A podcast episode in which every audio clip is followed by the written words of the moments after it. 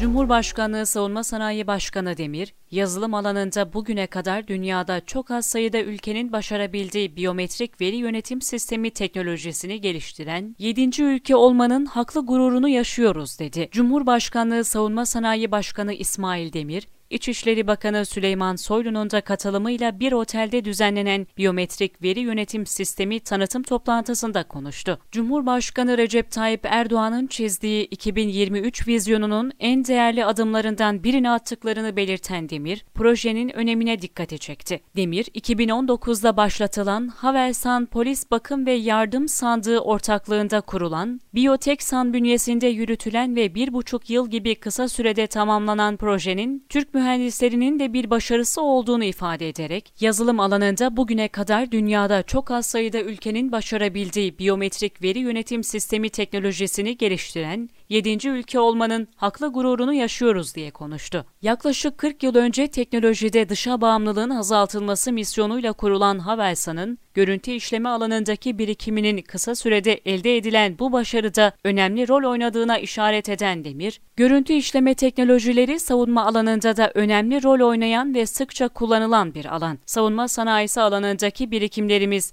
ülkemizin hizmetinde değerlendirmesinde bulundu. Demir, İçişleri Bakanlığı'nın yakın işbirliği yaptıkları kurumlar arasında olduğunu ve bu ilişkinin artarak devam edeceğini dile getirdi.